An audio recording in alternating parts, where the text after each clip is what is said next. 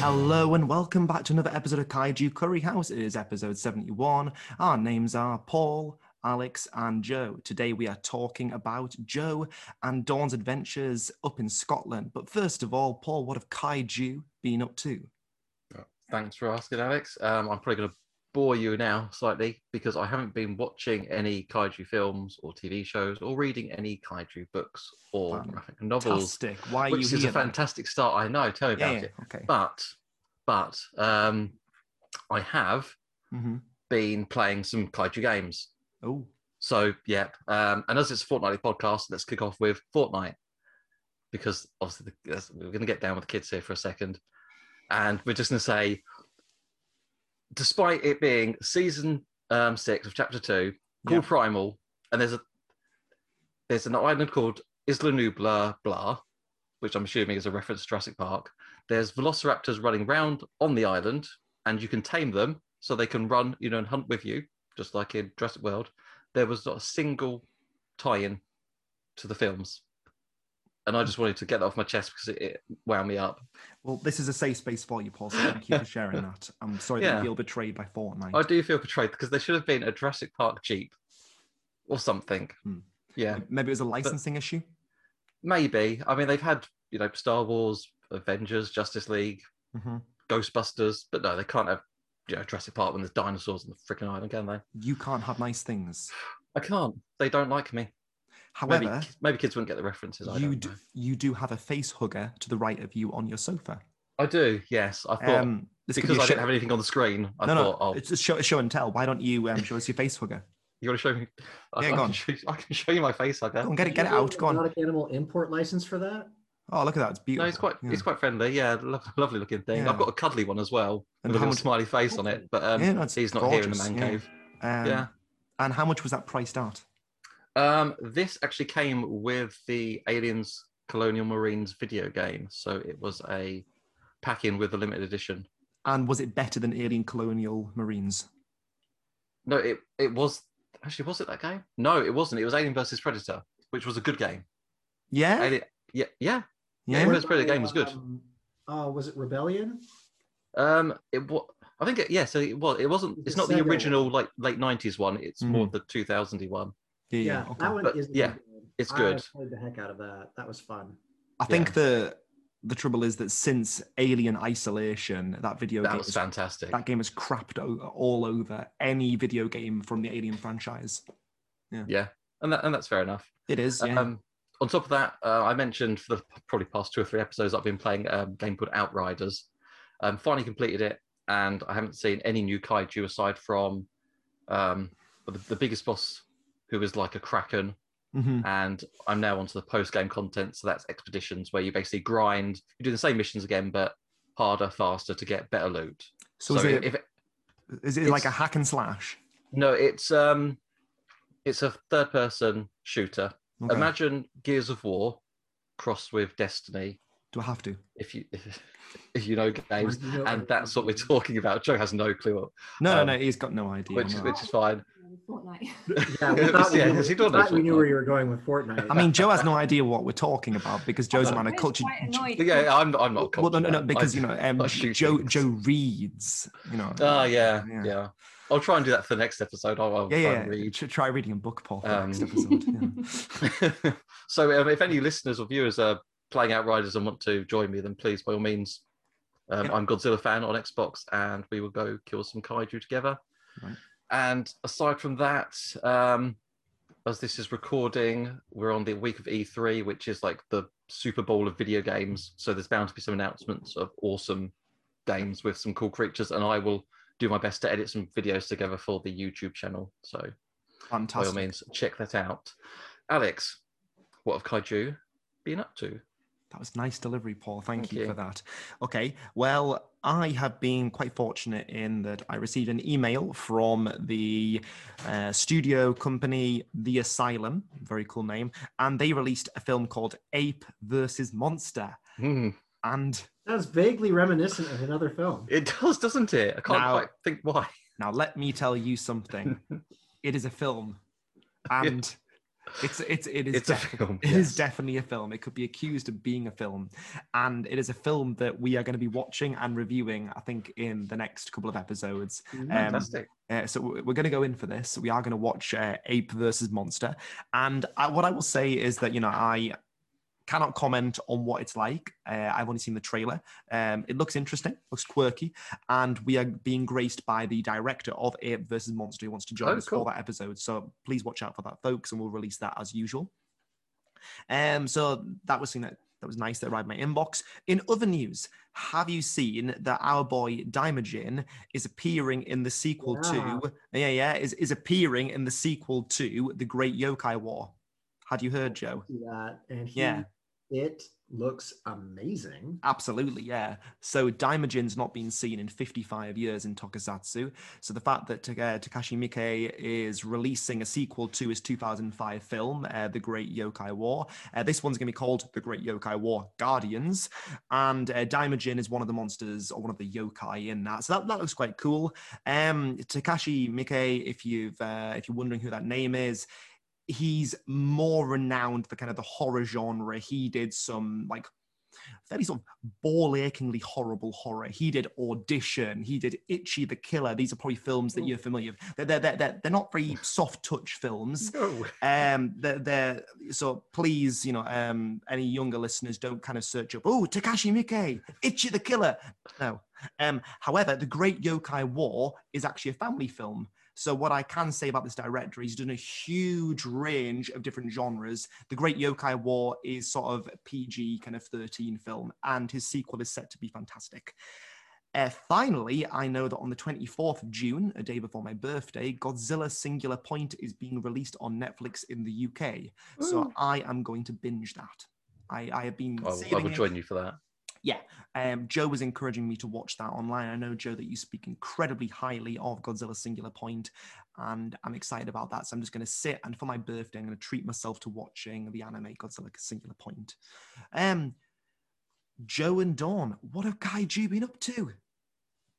Um, can we spend an episode telling you about what we've been up to that's been monster related? No, you have two minutes to tell us what you've been up to. That's it. Right. Well, Dawn, my lovely partner. Dawn. Hi. Yeah, everybody, this is Dawn.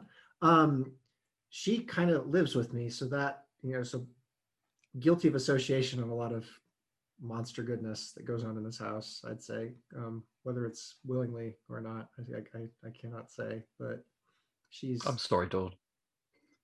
Yeah, I kind you. Dawn, what's the worst film that Joe has ever played for you? Now's your chance. was the one that you recommended, Nate. One that I recommended What? Godzilla versus Megalon, Megalon. is that the worst one? oh, I don't know. I don't think so. I mean, taming the T Rex was quite special. Yeah, but that was so bad it was good. That was so bad it was good. hmm Hmm. Yeah. I mean, I feel like tricking me in the uh, in the Lord of the Rings and then telling me afterwards that I'd watched the extended edition. Hmm. Those aren't bad movies. Those are not bad movies. Extended edition is the only edition of Lord of the Rings that anybody should be watching. The extended edition of the Lord of the Rings trilogy is the only way to do it. Absolutely. I Absolutely. will fight people on this. If you're I- gonna show them the Lord of the Rings, you show them the extended edition. and give them no choice. Exactly. No choice. It's either three and a half hours per film or nothing. Yeah. I'll go It's, with it's, you nothing. know, yeah, it's, it's Yeah, you there's go, just- wow. Um, so Dawn, as Joe's spouse, you've been subject to quite a lot of um, dicey um, and debatable um, kaiju movies. What have been the highs and lows before we go into your adventures up in Scotland? What movies have you enjoyed the most from this genre? Tremors. Love and Monsters. Yeah, I love that film. How great is Love and Monsters? Yeah. Yeah. Yeah. Thank you for that, Joe. Yeah. Um.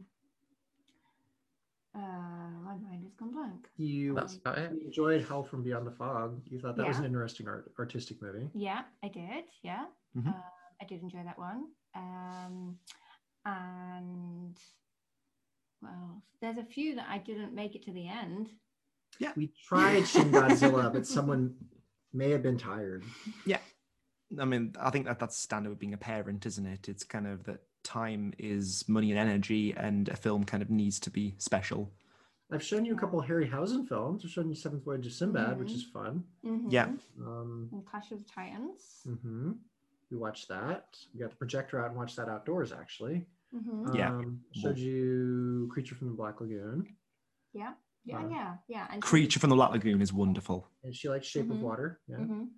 There, there Yeah, are lots of like pretty decent films. I, I try to like subject Dawn to higher quality so that she can kind of like, you know, I, I can shock her with the other stuff when she's truly part of the fandom. Absolutely. So kind of bring Dawn into the fold with the richness of our I mean, culture and then started with Mecha Godzilla, not Mecha Godzilla. Which one? Was it Mecha Godzilla? No, it was Godzilla The- versus Megalon. Yeah, this one. That that was quite early on. And what a perfect choice. I think Well, she's ap- alluding to the fact that maybe that's not the the highest quality Godzilla film. Alex. Perhaps. I mean, Um, what about Legends of Di- Legend Dinosaurs and Monster Birds? Oh no, I wouldn't show her. No? that. Okay. the, terrible. leg- the legend of dinosaurs and monster birds is a classic. It I mean, is. just I'm for glad the you actual feel that name, way, Alex. I'm really glad you feel that way, right? the, Paul? the name alone is a lot to unpack. The legend of dinosaurs and monster birds. Oh, you come round on it then. That's good. Um, when you say I've come round from it, like I've, I've been through therapy and I'm processing it now. There were no dinosaurs or monster birds in the film. Doesn't yeah, matter. there weren't. There weren't. There really were no dinosaurs or monster birds in that film. Dear me. There wasn't even really a legend. It was just people like, oh, they're there. Hmm. Uh, Joe, what kaiju media have you enjoyed recently? Um, I watched the latest episode of Godzilla Singular Point recently. Um, that was last Thursday as it was released in Japan. And Godzilla's final form finally makes a full fledged appearance. But what I was most excited about was the design that they had for the final form of Rodan, Mm-hmm. which was amazing. Like this black mass with kind of like yellowish like orbs built into its skin and it was about to do a beam and then godzilla just nuked it. So i mean it, it had like three seconds of fame in all reality but Yeah. um, it was absolutely lovely. They keep changing uh, rodan's design throughout the course of the series. So whether there's going to be more or anything or whether you see more it's it's just going to be fun but all the designs that they've incorporated into that series for all the nostalgic like Showa fans like myself they're great Yeah, How many episodes are there for Godzilla Singular Point on um, I think there are 13, so we're in the home stretch for Okay. those of us who are watching the Japanese releases. And is the vibe that there's going to be a follow-up season? Do you think? At the moment, like having not seen the end, the door is still kind of left open. Mm-hmm. I can see them also wrapping it up in two, three episodes. So jury's out from where from where I stand currently. But Hmm. I mean, would I watch more? Yeah, happily. Because these Brilliant. creatures are theoretically stuck in our world now. Mm-hmm. So, and there's a lot of them. So, yeah, Yep. there's room for follow up. Okay. Um. Well, why don't we take our first break, and when we return, I believe Joe and Dawn, you're going to be taking us through your exciting adventures in Scotland up at Loch Ness. You Right. went real monster, real life monster hunting. You went real life monster hunting. Let's hear all about it in a moment. Thank you. Hello and welcome to the second part of Kaiju Curry House. Um, right now, Joe and Dawn are going to tell us about their trip to Scotland where they hunted down a real life kaiju at Loch Ness. Joe, take it away. Right. So this has been a dream of mine since I was probably eight years old, and I'm not shy about telling folks that. So Dawn, being the wonderful woman that she is, decided, you know, we're just going to make this happen. And it was going to happen right before COVID hit. Mhm. So our trip got delayed, but we didn't lose faith and it was always going to happen. But what I guess the extra time gave us was just time to prepare. So we had what I would essentially call the perfect holiday in Scotland. Um, this we went last Thursday at the time of this recording, and uh, we were up there until Sunday evening Yes. and then um, yeah, made our way back down. But it was fantastic in all respects. The weather, the people were lovely, and yeah, we'll just take you through it. So, pardon my PowerPoint skills, but uh, you'll see some of our pictures coming up.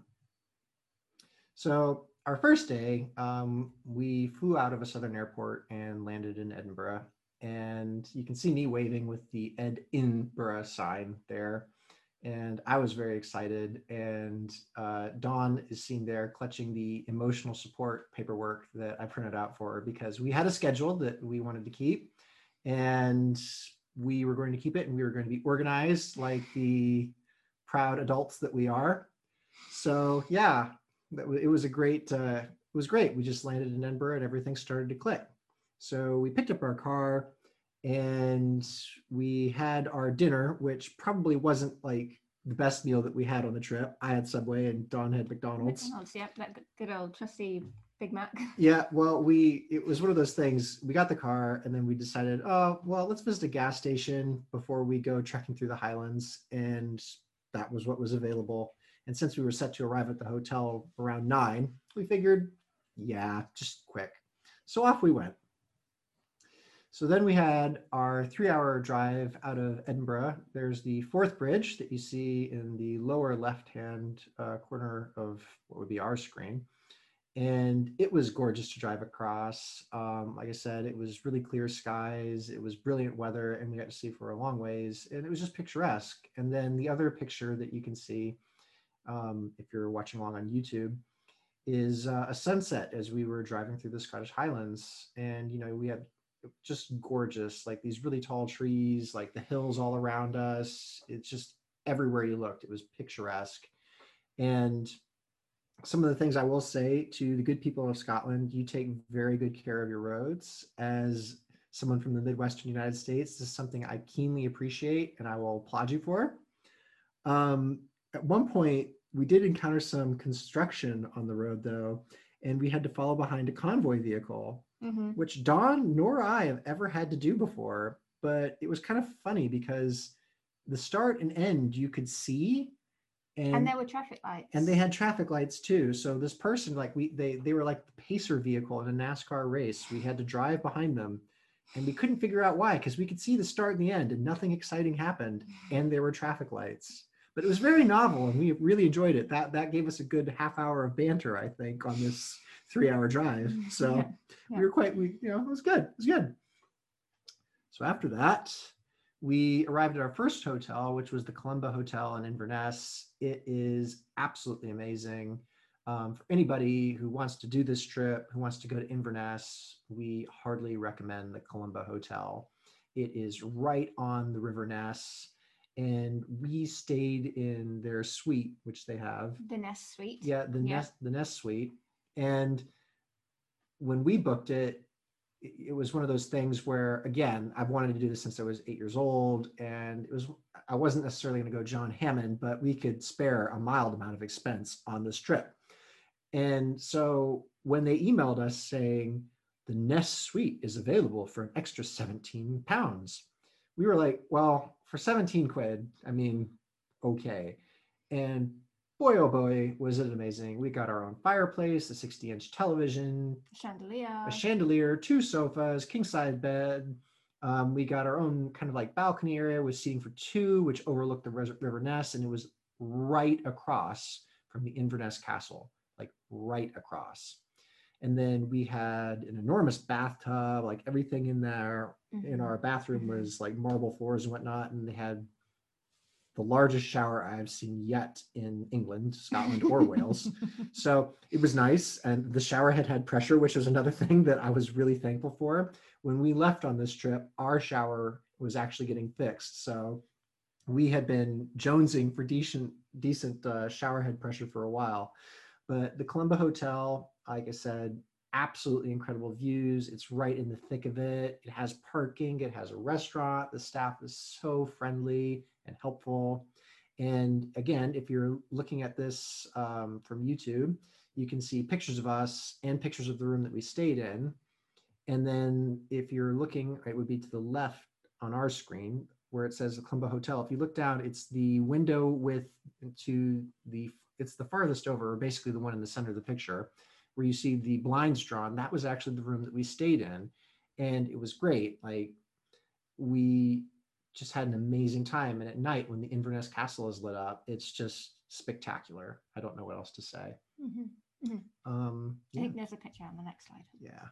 So okay, here we go. So Inverness, um, we got there late at night, and that unicorn was actually uh, a, there's a picture of a unicorn, Scotland's national animal. Hmm bit sad it isn't Nessie, but you know, we wanted an, an animal that actually existed.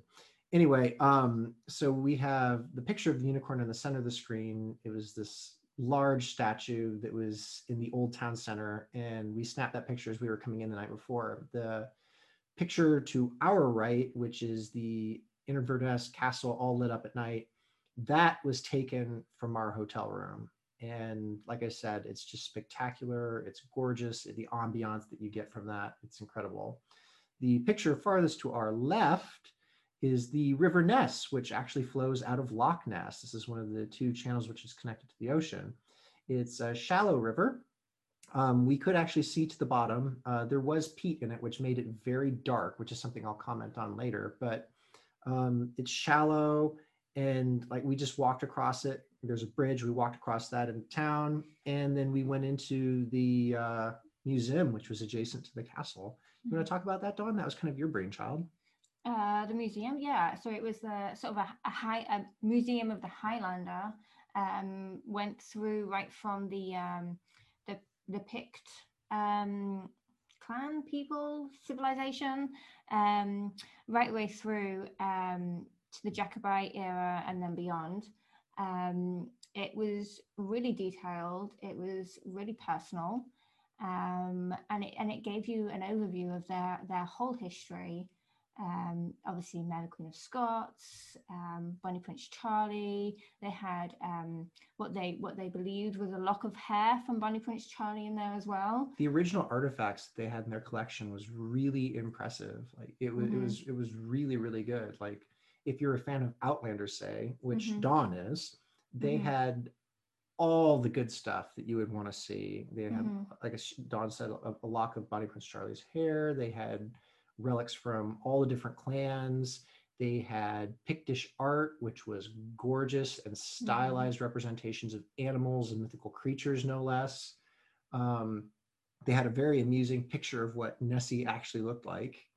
Um, very short person with a horse head waving its arms wildly. Apparently, that's what Nessie's supposed to look like, according to the Picts, who are the people who originally uh, created the myth.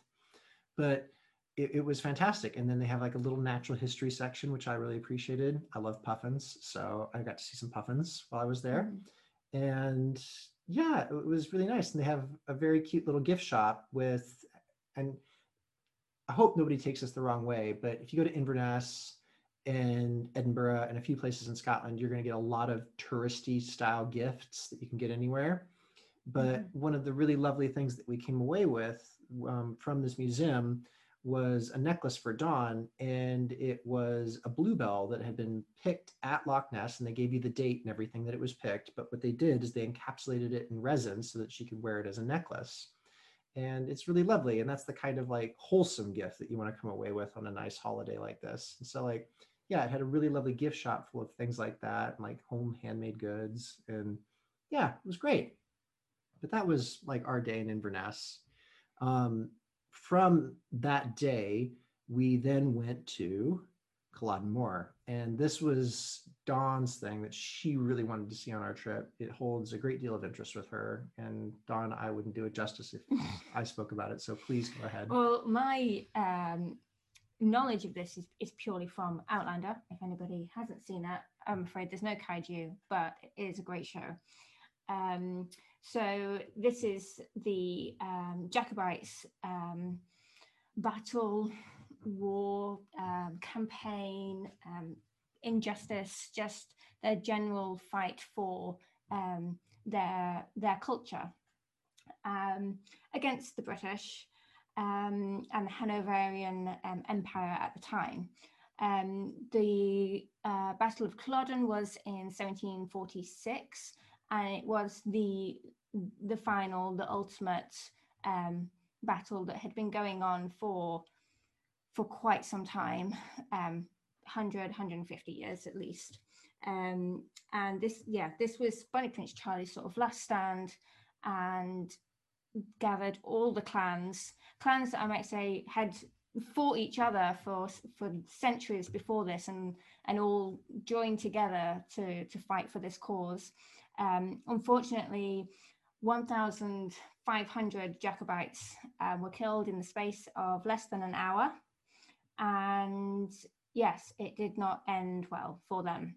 Um, this site is their um, is the actual battle site and i must say it's preserved really well. There are flags so you can see the government line. There are flags so you can see the Jacobite line, and and the the way you you walk around. There's headstones for each clan, and the way you walk around means that at one point you are you are walking the charge so that they would have made, and it just felt really.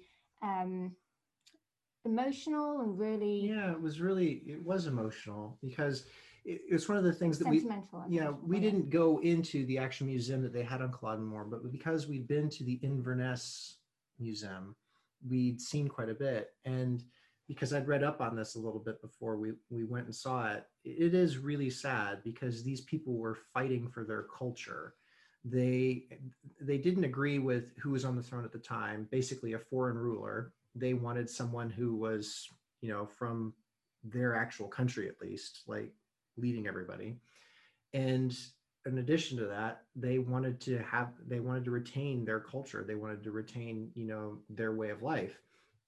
And what this battle essentially came down to was forced British rule and more or less the erasure of a culture or a people. So one of the things that I found out is the Highlander way of life ended essentially with this the tartan that everybody associates with Scotland, that that wasn't allowed. They weren't allowed to keep weapons. They just so many rules, and so they were so strictly monitored after this. And it's sad because they were so decisively beaten. Um, they'd had quite a few nice victories, and then they were driven back. When Dawn says 1,500 Jacobites were killed in the space of an hour, the British Army's losses were about 100. So it was very decisive. And you just, you feel sad. But at the same time, when you visit this monument, it's, it's really tastefully done and it really honors like the spirit of what was trying to be kept alive. Now, luckily, um, there's kind of been like a cultural resurgence in Scotland, and people are now like paying attention to what Highlanders did, preserving you know traditions, you know bring some traditions back. And it's really nice to see that. But this was really kind of a high point in the trip because the local culture and the surrounding area is just, it's really beautiful to take in. And if you're going to go to Loch Ness just to see a monster, you're, I feel like you're going to find so much more because what the locals have to offer and what you can find out about the Highland way of life it's really lovely and it's really wholesome and it just mm-hmm. adds so much to the trip. So don't shut mm-hmm. that out if you're going to go there. If anything, it enhanced the trip for me. And I had been wanting to go since I was eight to find a monster. It ended up being one of my favorite parts about the trip. Well, thank you for so much for sharing that. I like that you've added so much depth to this episode where I thought we are just going to be talking about Nessie. Yeah. We'll take our second and final break, and when we return, it would be lovely to hear about the lighter aspects of your trip. Thank you very much, both of you, for sharing this. I think it's been quite powerful. Yeah. We'll return in a moment, folks. Hello, and welcome back to episode 71 of Kaiju Curry House. This is Joe, and I am joined with the lovely Dawn. And tonight we're going to tell you about our trip to Loch Ness and the Ray Harryhausen Titan of Cinema exhibition uh, that featured heavily in our trip to Scotland we just got done speaking about Culloden Moor, which I will emphasize again is a totally worthwhile side excursion if you're going to visit Loch Ness. It's some 15, 20 minutes away from the lake itself. And it costs you nothing and it will give you such a wonderful taste of like Highland culture and you will learn so much about their history. So, anyways, moving on. We went to Loch Ness. And some of us may have been more excited than others for going to Loch Ness. There we go. But, There's the pictures. Yeah.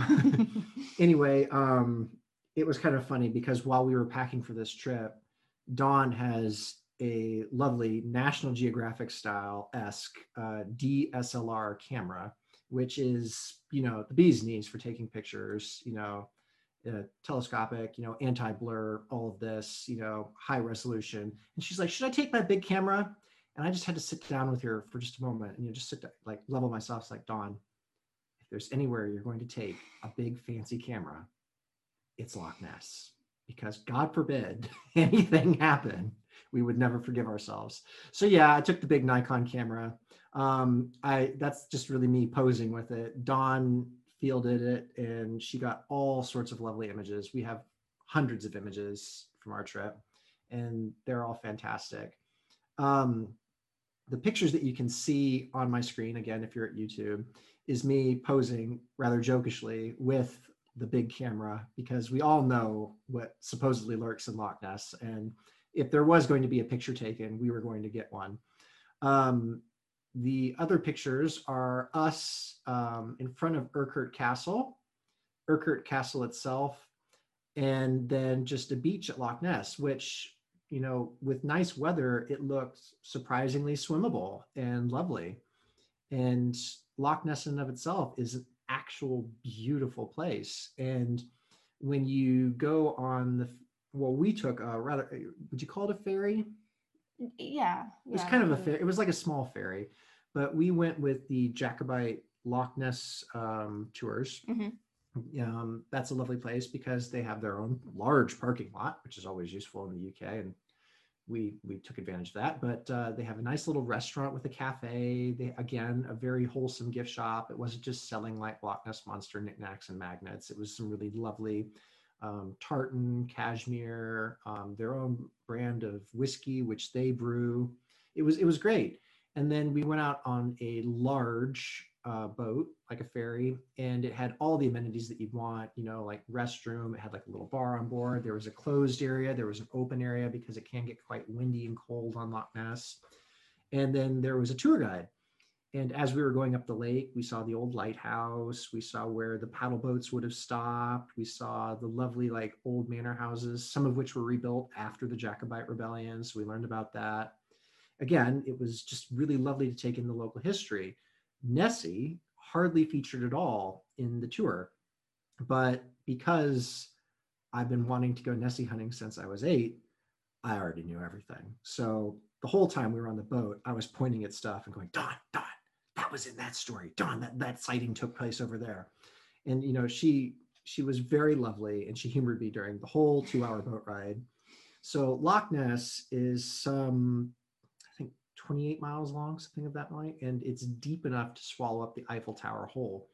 And that makes it a huge body of water and there's more water in that lake than Wales and England combined. You couldn't say Scotland because Loch Ness is in Scotland, but it is a massive lake and it's very atmospheric because on either side of it you have these really tall hills if not mountains and the water is jet black. So when you look at the water, it, they say it's brown. Okay, it might be brown if you're shining a light through it, but when you look at it on a clear day, it is black. And my background is in psychology. And so I will say this to anybody listening if you've ever been that kid that was leaving a dark basement, you know, like you shut off the light in a dark basement and you ran up the stairs because you got creepy vibes and you didn't want to be down there because you thought something might be chasing you up the stairs. Loch Ness kind of gives that vibe, but in a different way. The water is, again, jet black, but there it's loaded with fish like salmon and all the rest so it is a valuable food source for anybody living around there so in my interpretation if you were a pict on a small dinky boat fishing and if you dropped anything into that water it would instantly disappear. Of course you're going to get creepy vibes from it especially since it's such a massive body of water. And i think that's kind of where nessie came from. It's like you wouldn't want to go swimming in it just simply because you couldn't see your feet. Like what else could be down there? Like what could be rubbing up against your feet? And i think that's partially where nessie comes from now i say that it might be a psychological thing. There are all sorts of studies and fantastic media on what nessie could be. Um, there's a book by uh, nicholas wyckoff. Um, there's one by tim dinsdale who actually saw the monster. And then um, there's a fellow named Mackal who did some great um, statistical studies on the Loch Ness monster and its plausibility. But um, I think what if you really want to read something about the Loch Ness monster, there's a fellow named Adrian Shine, and all of his work is from that of a field biologist and a naturalist. And he runs the Loch Ness um, Center up there, which kind of delves into the Nessie legend. Unfortunately, when we went up, it was closed. It got kind of flooded. So, with the addition of a flood and COVID, um, they took this opportunity to remodel. So, sad times there, but we actually saw Loch Ness. Now, if you're actually um, looking at this on YouTube, the picture with the two of us together, if you're a Nessie fan, you'll recognize that we are right over the exact spot where Nessie would have been in the McNab picture, which is a rather famous picture. Um, it just shows like a large creature kind of swimming towards Urquhart Castle in Urquhart Bay. And where we spent the majority of our time in the tour was in Urquhart Bay, which has been the site of the majority of the sightings of Nessie. So it was just really cool. It had some great ambiance and Jacobite was the way to go when we looked at it because it wasn't like a little ski boat and a guy telling you yarns about Nessie. It had legitimate culture uh, thrown in. So yeah, Loch Ness, dream box ticked. Joe, can I just ask, was there an alternative to the, to you know to the culture and just like a cheesy Nessie tour there and lots of cheesy souvenirs, or is it actually just a lot more culture than there's a lot. I might give it credit for. There is a lot more culture. There are cheap Nessie tours there, but they aren't like they aren't the ones that you'd want to go to if you're looking at them. Like we saw a couple of speedboats that didn't look either comfortable.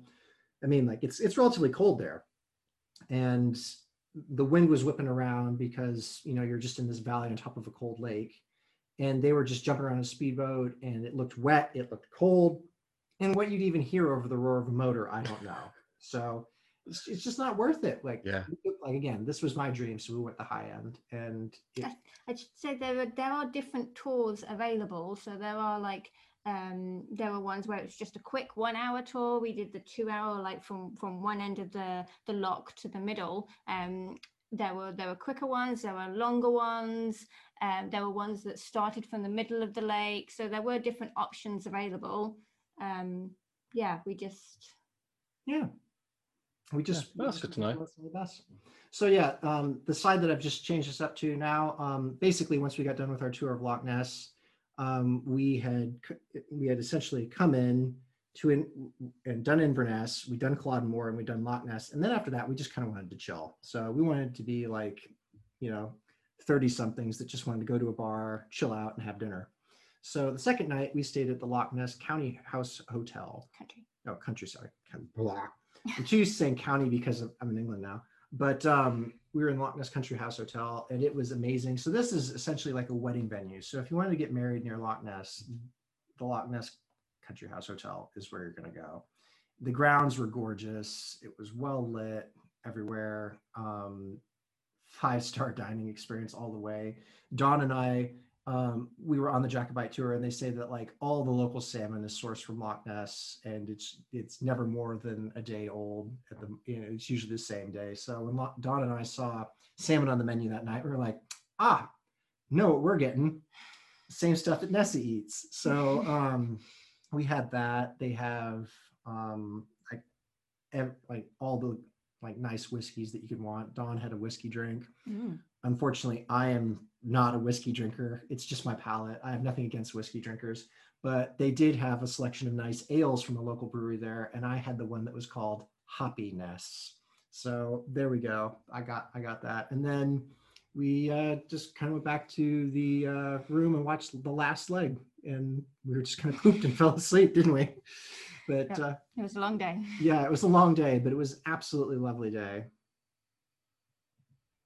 So the next morning, uh, we woke up bright and cheery eyed, and we decided to drive back to Edinburgh early. So, why did we decide to leave early? Because this is my dream. Well, on the way up, we saw the Highlands, but we learned through the Loch Ness Country Home Hotel or Country House um, Hotel that from the uh, person who uh, looks after the reception that there is a military road, an old military road that goes through the Highlands and it is gorgeous. And it even goes past Balmoral, which is Queen Elizabeth's favorite place to hang out. And yeah, so we drove through that, and Dawn took all of these pictures. I want to give her sole credit for all of it.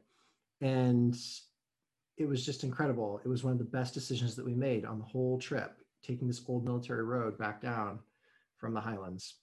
It added an extra hour to our trip, but we made it back to the vehicle rental place with two minutes to spare.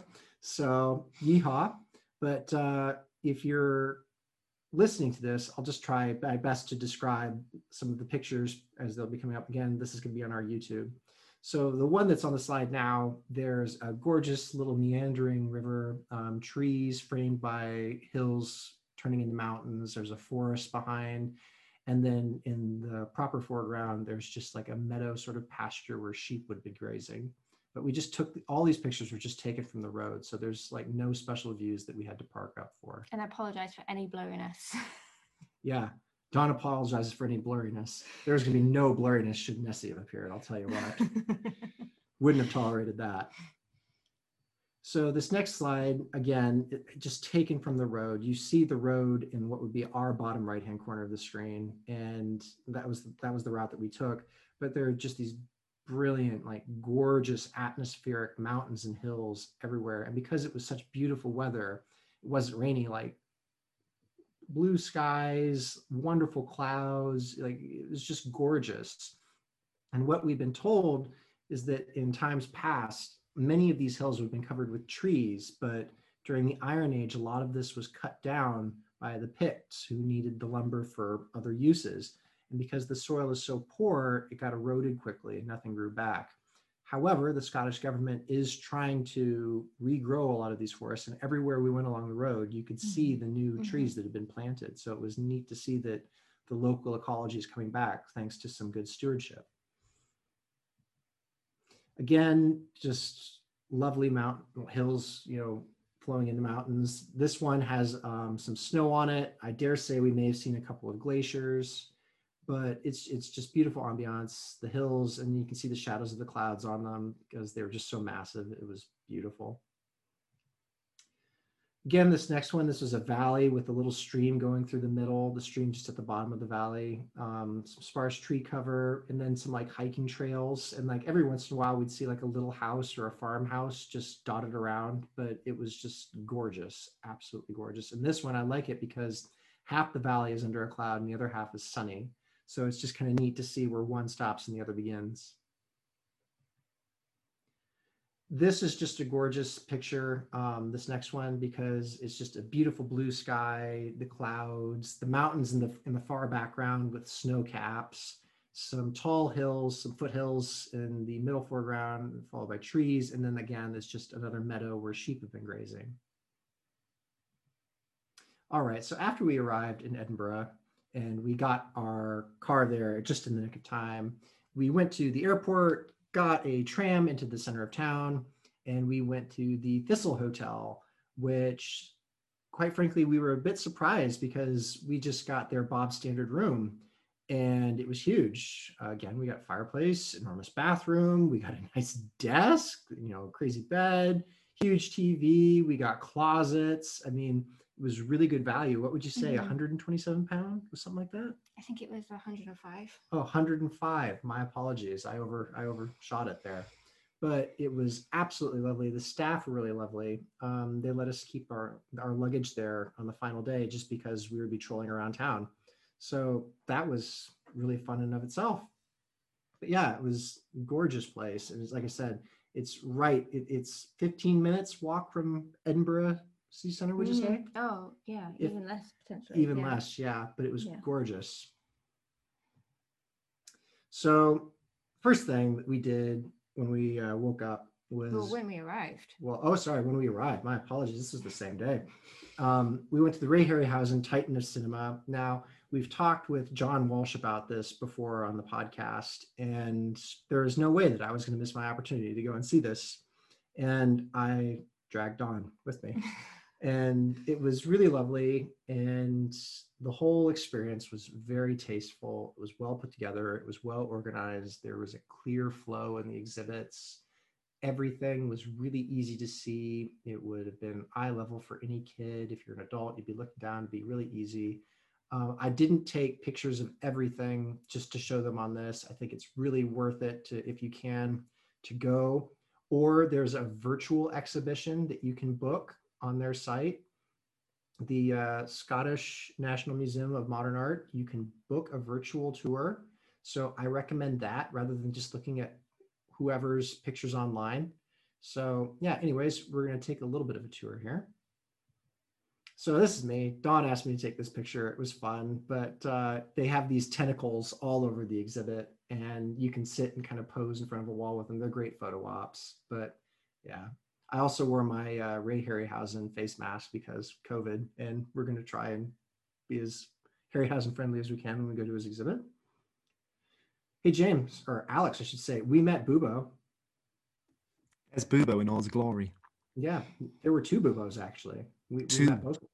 Oh, okay. What the, the smaller one when it flies across um, Yeah, yeah. the Kraken, and then the, the larger Oh one. no no no no not that not that one. But um, there were two Bubos. I, I guess maybe you know like there was a hero Bubo Bubo and there was a stop motion one. But we saw both Bubos, and we were quite excited because we know that you have a special fondness for Bubo, and we wanted to make sure that we called him out in all of Good old photos.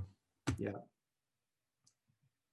So this and perhaps one other case had the most to offer me. So we have the majority of the creatures from the Valley of Gwangi in this exhibit right here. We have the Eohippus, Gwangi, and then we have a Struthiomimus, but I'm just going to call out the last remnant of the Rhedosaurus, which is displayed in the, in the lower left of our screen.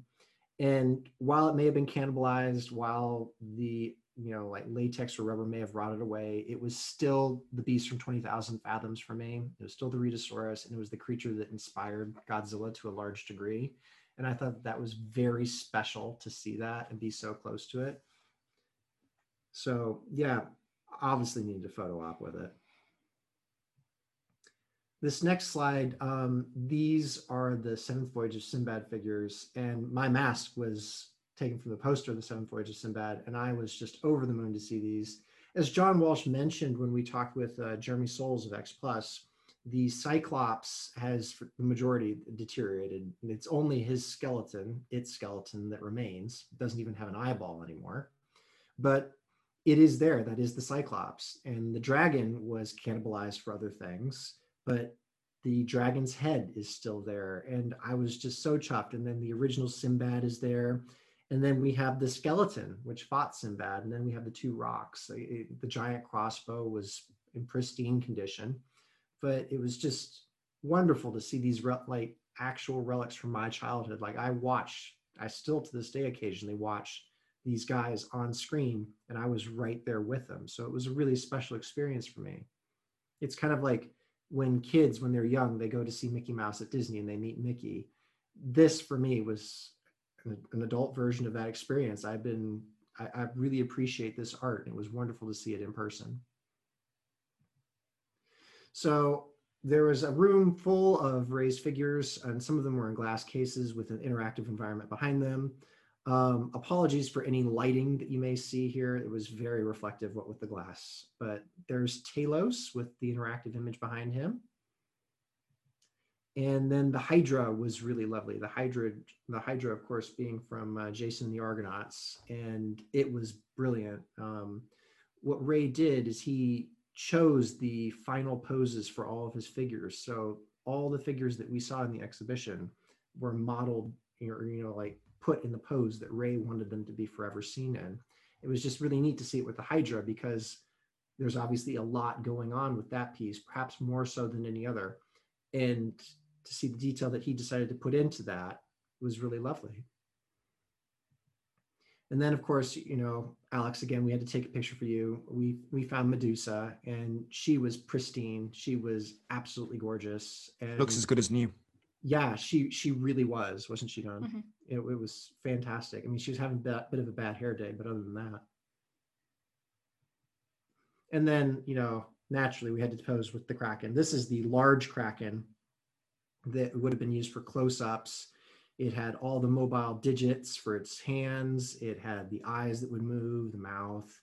but it's an, it's really quite large. Um, I dare say, like a small child, you know, it, it would be about that size. Like a Mhm. nine, ten year old, it's it's that same size comparison. This is perhaps the most special thing that I saw in the in the exhibit. These are Ray Harryhausen's actual tools.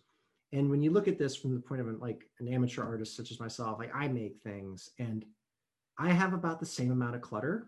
I, I I have these exact same tools, and it just it really drove home to me that like if you keep practicing and if you have the passion for it, you can do it, you can make it. And I think Ray really tried to champion that while he was alive. And you know, this exhibition, you know, it's for all the people that you know I grew up watching these humble yet remarkable special effects and the fact that Ray was able to do these miraculous, wonderful things and really like jumpstart a lot of imaginations with just a set of paints, some putty, and some glass eyeballs. I think that was in the uh, in the exhibition as well. They talked about you know how uh, Ray himself was inspired by King Kong, and then he was amazed himself that he inspired so many people, and he felt like he was passing the buck, so to speak. Yeah, that that was a really special part of it. They had a whole portion of the exhibition dedicated just to the people who said they had been inspired by Ray Harryhausen, like Steven Spielberg, like all like a whole bunch of people. there. quotes. Guillermo del Toro was up there,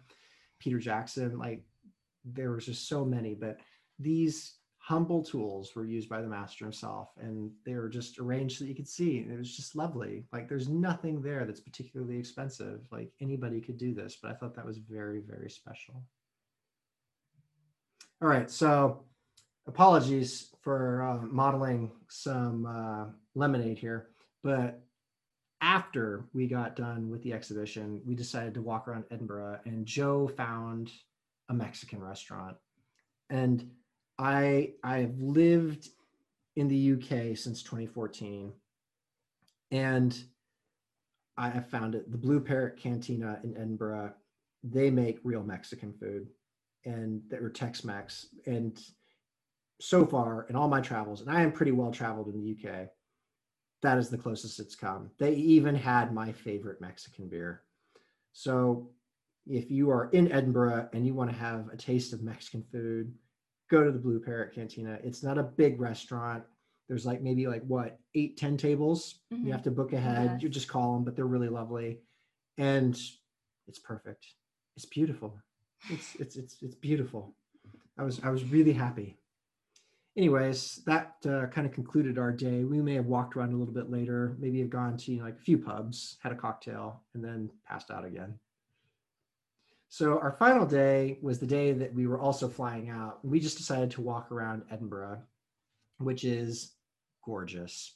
So the picture on the far left and on the far right are of they're taken from what the Edinburgh City The Prince's Garden. the Prince's Garden in Edinburgh, and they're gorgeous. And there's a fountain there that it has a lovely teal that's accentuated by um, gold leaf or gold Mhm. paint, Mhm. and it, it's beautiful on a sunny day. I'm sure it's beautiful on a cloudy day, but it's right in front of the Edinburgh Castle, which frames it beautifully in perspective.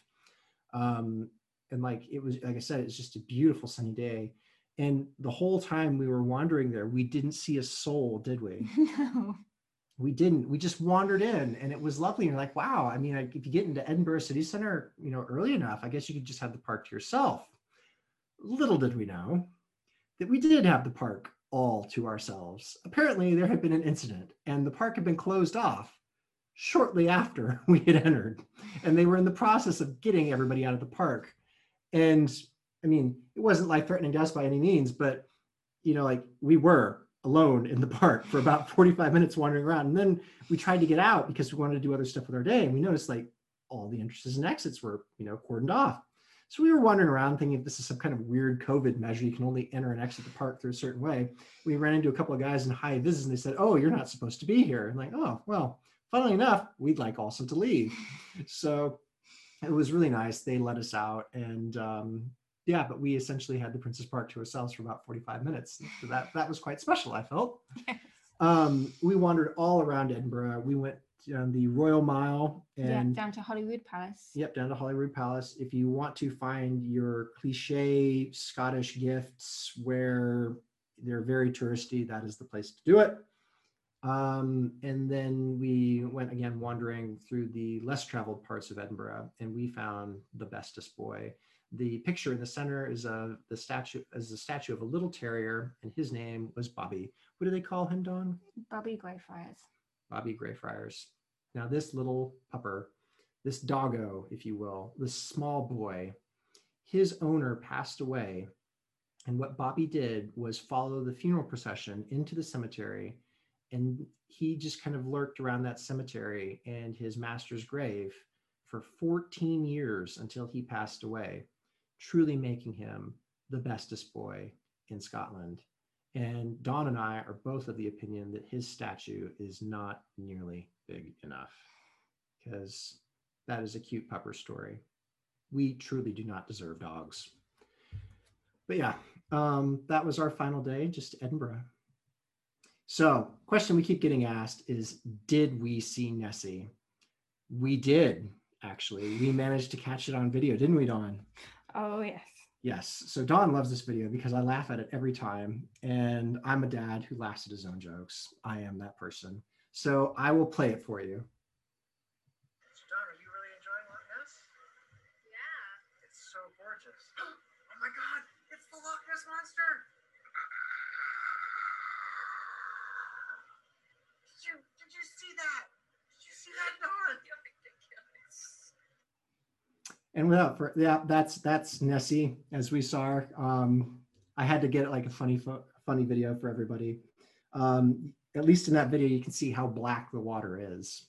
But no, we did not see Nessie. I did not expect Nessie to make an appearance. I am on the fence whether or not there is anything in Loch Ness that's out of the ordinary that is living. But uh, I mean, I've got a couple decades of being a true believer, and I've got a few years of being a bit of a realist. But on the whole, the trip to Loch Ness was one that I will treasure forever. Um, I will remember it. It ticked a box on my bucket list, and I got to see the Ray Harryhausen Titan of Cinema exhibition on my way back from it. So it was truly a monster kaiju holiday, and we had one heck of a great time. But uh, I will say again, the local culture was as enriching as enriching as anything. So please don't disregard it should you make this trip. Any questions, fellas? Well, I will be brief because it is time for us to wrap up. Um, and I believe I've had a little bit of crackly noise in the background for my audio, so I apologize for that, folks. Um, rather than questions, my personal recommendation, if nothing else, Joe, you very kindly gifted me The Loch by Steve Alten, which was a fantastic read. It's a great yarn, fantastic. So I recommend that you get a copy of The Loch by Steve Alten. Paul, if nothing else. Uh, well, if nothing else, I'm just going to suggest or say Godzilla vs. Kong is out today, as in the day that this episode releases on the 14th of June. So, um, you know, hashtag continue the monsterverse. Go treat yourself to Godzilla vs. Kong. For our, if nothing else, I think this whole episode has been us recommending things to do in Scotland. But um, yeah, the uh, the whole experience um, it was fantastic. Again, recommend Jacobite uh, tours, the Inverness Museum, Culloden Moor. Go to the Blue Parrot if Blue Parrot Cantina if you're in Edinburgh. Um, the Ray Harryhausen Titan of Cinema was everything you'd want it to be and more. And if you are in Edinburgh, go say hi to Bobby for me and give him lots of pats. Dawn, what do you think? Yeah, I concur with all of this. There we go. Well, thank you ever so much, Joe and Dawn. It's been an absolute delight uh, listening to your stories.